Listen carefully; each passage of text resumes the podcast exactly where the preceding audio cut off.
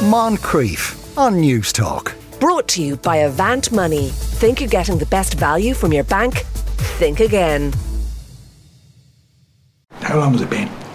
Five months, 17 days, and six hours. Wow. No, that is. Um, Very promising. She in there? She wanted to be waked. I was thinking, if it's okay, I'd, uh, I'd like to say something at the funeral. About what? Granny, Oh, I don't think there'd be any need for that. Do you think there'd be any need for that, Tom? oh, no, God, no. I'm not going to be embarrassing her. She's been really good to me these last few months, you know? Her support. Of course, yeah. And we're here to support you too this weekend, aren't we, Tom? Absolutely, yeah. Very much here to. Uh, Right, um, we're going to go to the shops. For what? Food. You don't have any. I'm off gluten and dairy too. Oh, for sake. What? Why don't you go with them and get what you need? I haven't seen Granny yet. Well, it's not like she's going anywhere, is it?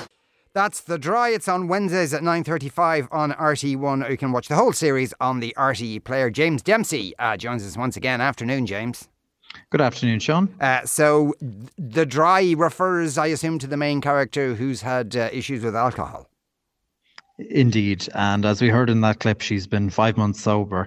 And this is a drama, comedy drama from uh, the writer Nancy Harris. Um, she is a BAFTA nominated Irish writer. She is probably best known for her play uh, as a playwright, really, but um, she's had huge success writing uh, various scripts over in the UK. And this is a co production then with Element, uh, Element Pictures and it's directed by Paddy Breathnach. And it has some big names attached to it, I guess, in the form of uh, Ciaran Hinds, and I liked it. But I have to admit, um, it's a show that has gone international before it got to us. It was distributed on BritBox, which is a streaming service that I actually think we can't even sign up for because it is for kind of like British shows all over the world. And uh, this has already gone out in Australia, it's gone out in Canada, it's gone out in the UK, I think, and in, in the US. And it has been met with a lot of critical acclaim. So I was very excited about this because actually I've been cycling on my way to work through Ballybough in North Dublin. And the billboard for this first appeared, I would say, in October. And I have been going, when is that coming? When is that coming? An Irish drama that I can finally review on the radio. And it has finally arrived. And I will say also, all episodes of it are now up on the RTE player. So you don't have to do the weekly double bill that they're proposing. And I sat down to watch it. And I find sometimes, you know, with Irish made stuff, we can be, or certainly I can be extra critical. That when I'm watching it, I apply a much higher standard, even though uh, often the you know the, the the budget is lower than it would be, uh, you know, for a big American HBO kind of show.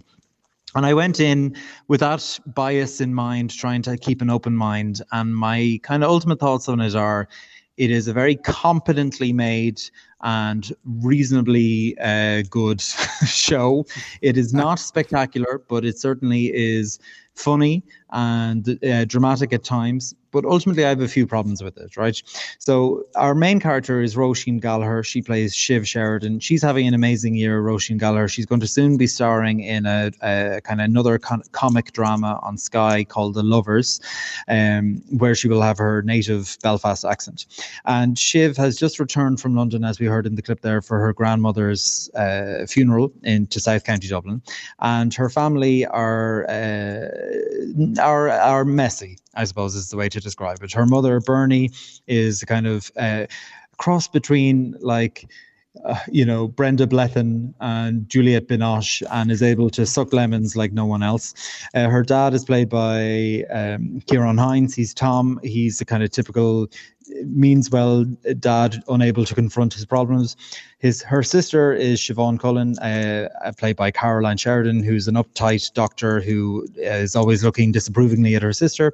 And then the youngest member of the family is Adam Richardson as Ant, who is uh, who is uh, basically he's gay. That's all they gave him, right? Right. Okay. So he's like a, there's your he's, uh, personality. He's partial to uh, illegal substances and um, many bedfellows, and he doesn't get an awful lot of development beyond uh, uh, reconciling with uh, sort of some family trauma that will become apparent as the series goes on. Now, ultimately, my main problem with this was was that it was like it, it is absolutely totally fine and good in parts.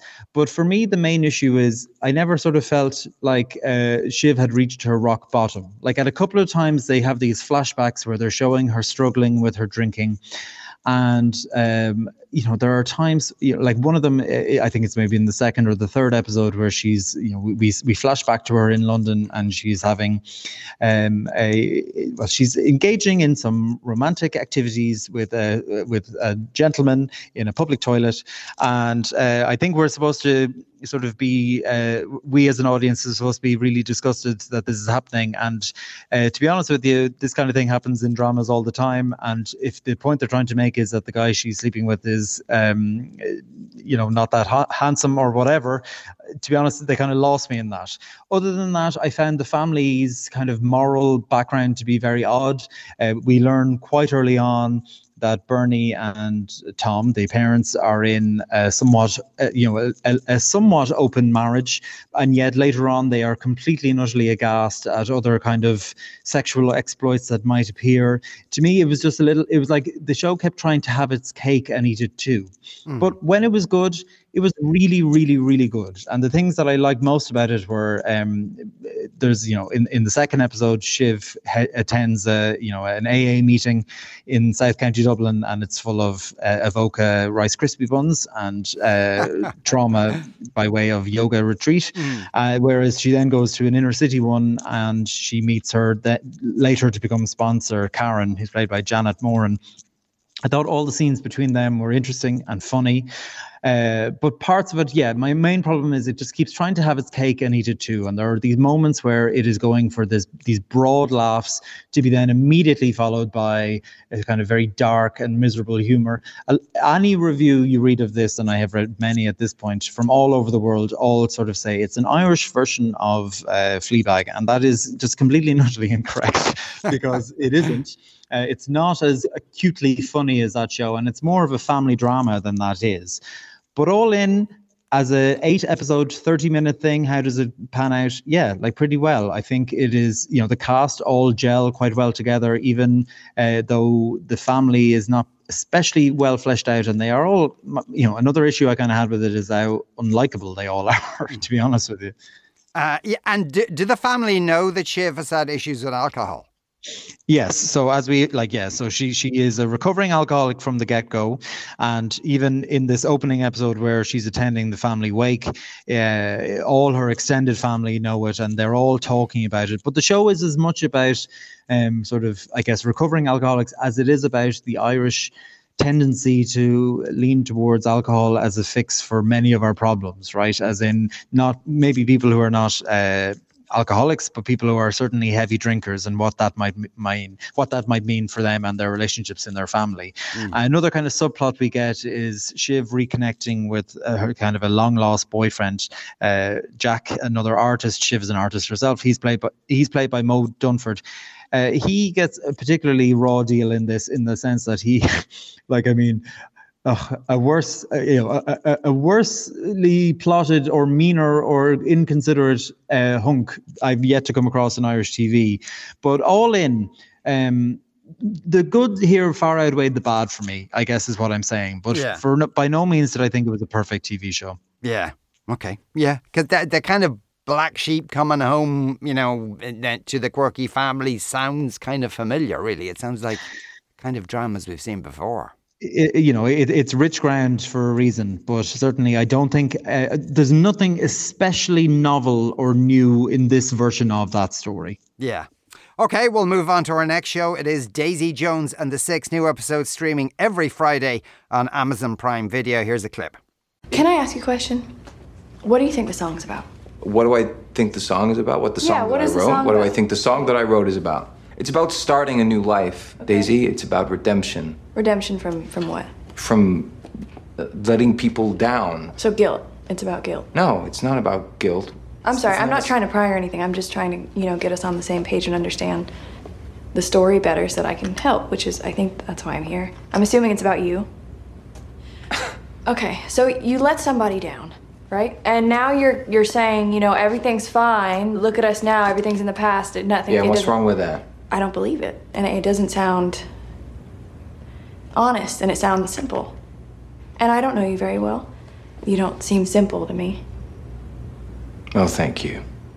Also, why did you call it Honeycomb? You know that, that that's a Ricky Nelson song, right? She always liked this.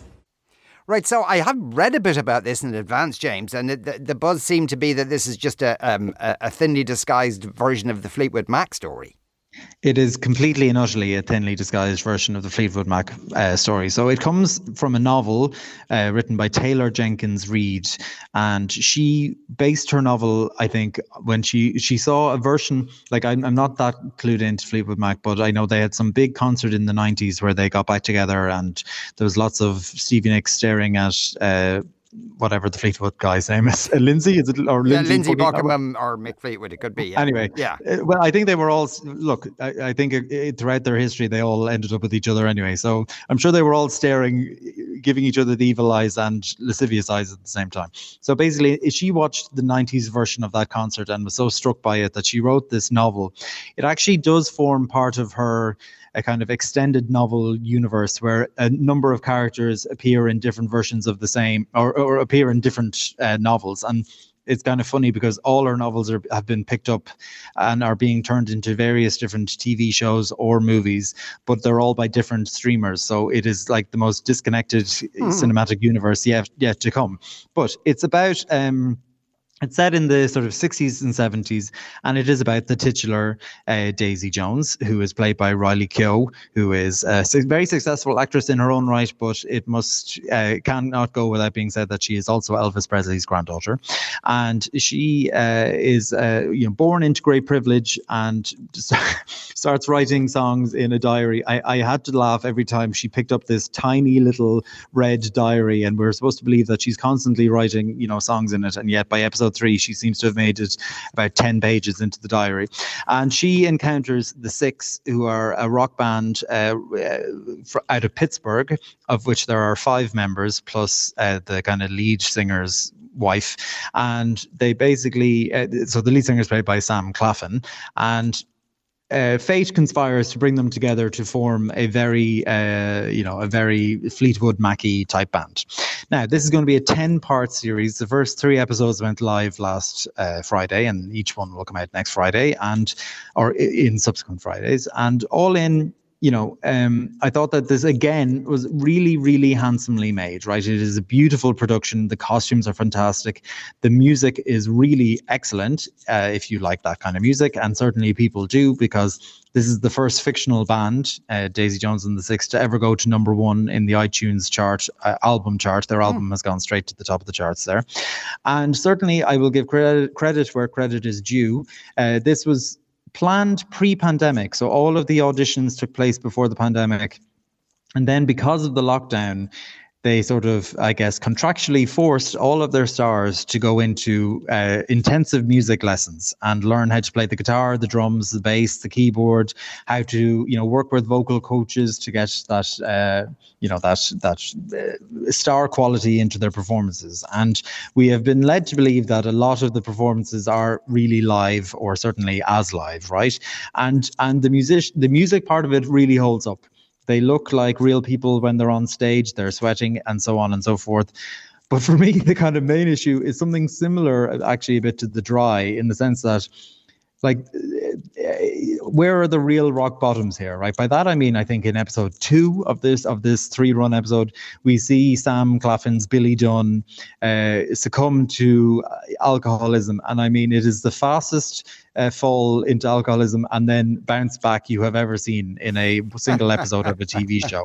And he's cheating on his wife despite the fact that, uh, you know, they've literally only just got together. Like, you know, it's all moving so rapidly and yet kind of so i mean i wouldn't go so far as it's, it's not tame enough to be pg but it's somewhere in the 12s realm of oh. of you know, oh. of alcohol you know, or, or, substance abuse in rock tv shows so it all is just for me a little bit tame at the moment but i think there is scope for things to get a lot messier down the line because where we have left it in our in our viewing of it, uh, Daisy and the Six have just managed to connect, and obviously fireworks are to follow at this point. But all in, I think it is a you know I know that this book was a huge, huge bestseller. It also is, uh, you know, the, this version of it, it comes from Scott Neustadter and Michael H. Weber, who are best known for 500 Days of Summer and The Fault in Our Stars, and were uh, uh Oscar nominated for The Disaster Artist. So they know their way around putting together a decent script a script. The whole thing, as I said, you know, Amazon has a lot of money, and it looks like it has a lot of money in this show. They've recreated the 70s in California really beautifully, and and it's all kind of a bit grimy, but very, very, very cool looking. I just need the drama to be a bit more dramatic. And my biggest, biggest quibble with it is my understanding is the book, uh, Daisy the Six, is told as like a transcript of various interviews with them. They obviously can't do that here. So instead, they frame it as like a musical documentary. So you have talking heads of the cast in the 90s uh, they don't look old enough. You know, like they're supposed to have had, they're supposed to have led these, you know, hard rocking lives in the seventies and broken up as a band, and yet they look like, you know, they look, they look better than I do, right? and at the same time, that also saps a lot of the dramatic tension because you have this mocku drama going on where we're we're following uh, the drama the dramatized version of the band getting off or or well certainly that's happening, but getting off the ground. But also, um, we're then getting these talking heads of them commenting on it, and it actually really just saps the drama from it because it's just so like um, contrived, really. Mm. Yeah. Okay, that sounds a bit. Di- well, I suppose you could you like because the like Fleetwood Mac when they were make making uh, rumors like they were all splitting up with each other. They were all out on their out of their face on drugs the whole time. It was an utter car crash. So, yeah, you couldn't get any more dramatic than that. Why didn't they just do that bit? But maybe I know, right? I think will. it's I, look. I think that bit is coming. Yeah, it's just that the preamble has been very tame in comparison. Yeah. Okay, our third show is The Reluctant Traveller with Eugene Levy. You can stream all episodes of season one uh, now on Apple TV Plus. Here's a clip. This wall of fame shows the most distinguished guests dating back over 70 years. So we got Greta Garbo, Humphrey Bogart, Grace of Monaco. Right. And as of first thing this morning, a brand new addition. Oh, look who it is. It's Eugene Levy. Wow. That's that's a nice touch. At least I hope it is. By the way, these people, uh, these people, unfortunately, are no longer are no longer, uh, let's say, alive. They're uh, well. That's a good way of putting it. They're they're um, they're all dead. Well, this is definitely a lovely gesture. Lovely and frightening. This could be an omen that something not good is about to happen well, thank you, Mr. Lorenzoni. It was a thank pleasure. You. Yes. Right, this sounds a bit bonkers. This is such like listen, if I was Eugene Levy's agent and they offered this to me, not only like I'd be saying, can I come along too, basically, right? So this is a travelogue show in which Eugene Levy gets paid, presumably, a hefty uh, salary to go around the world and stay in the most exclusive hotels you can imagine in places from Finland to Costa Rica to Venice, Utah, Japan, the Maldives, Lisbon, and South Africa. And then sort of I guess, pretend that he doesn't like it, right? Because he spends his whole time going, I'm a reluctant traveler. I don't really like traveling. When I do travel, I love staying in hotels. So certainly we know, look, he's a very successful comic actor. At this point, we can imagine he's made his way around the world a couple of times and has probably stayed in some nice hotels. Maybe he is a reluctant, uh, you know, person hitting the the tourist traps, but certainly he likes a fancy hotel, and boy does he get them in this. Now it is also an exceptionally charming show, and he makes for a really good foil in this because he plays his part really really well. Like when I was watching this, I was immediately struck by um, Netflix has a, its own travelogue show with Zac Efron that I did on this mm. uh, on on this slot uh, maybe two years ago. That's called Down to Earth with Zac Efron. It's ostensibly through a kind of um, ecological viewpoint, but it's Zac Efron going around and experiencing different things all over the world. And he is a terrible presenter for that show because he comes across as really dopey, like a total himbo, unable to engage meaningfully with anyone that he encounters. Whereas Eugene Levy has interest. He's just interested in every single place he's in. He's interested in talking to the people. He's interested in being warm and funny and de- self deprecating with all of them. And he's going around as a 75 year old man, really game to be the fool or to be the butt of the joke or to be to have his leg pulled or to do whatever. And as we heard in the clip there, he's not awkward, but he manages to create kind of like silly moments of awkwardness where everyone is in on the joke. And it's just really, really charming. And then the other thing about it is obviously Apple is like the wealthiest com- company in the world. The budget for this episode, eight episode run, I mean, it must have been in the tens of like uh, millions and millions and millions because just uh, the way it is shot, the way it is scored, the way it is edited, the you know the the variety of places and activities that they do, they're all just like things that only you know that that I could only dream of, mm. and certainly um, I'll be dreaming of them because I will absolutely be going back to finish this because it's just really, really, really pleasant, funny, easy kind of TV. It, you know, it, it's kind of like watching like Instagram. Like it, it's it's like watching Instagram, but with funny people leading you around the world. I honestly thought it was the most charming thing I've seen this year. Okay, that's a, that's a, a fairly major thumbs up. His reluctance, though, does it feel like an act, or does he kind of pull that off? I think, he, to be honest, I think he kind of pulls it off. Maybe I'm just projecting my own my own cynicism onto him here, right? Like the point he kind of makes is that he doesn't like being away from his family. He doesn't really like spending long times on planes, and certainly he has to do an awful lot of that for this show. But like, you know, I don't have a lot of sympathy for someone who's saying I don't really like traveling, while then while then getting to stay in this beautiful hotel in Venice where, you know, Humphrey Bogart was staying and just is, you know, I'm not holding up to it. Yeah. Okay. Fair enough. Uh, right. So those three shows are The Reluctant Traveller with Eugene Levy. You can stream all episodes of season one now on Apple Plus TV. Daisy Jones in the Six, new episodes streaming every Friday on Amazon Prime Video, and The Dry, that's on Wednesdays at 9.35 on RTE1, or you can watch the whole series on the RTE player. James Dempsey, thanks a million. Thank you. We'll take a break, back in a couple of minutes. Moncrieff. Brought to you by Avant Money. Think you're getting the best value from your bank? Think again. Weekdays at 2 p.m. on Newstalk.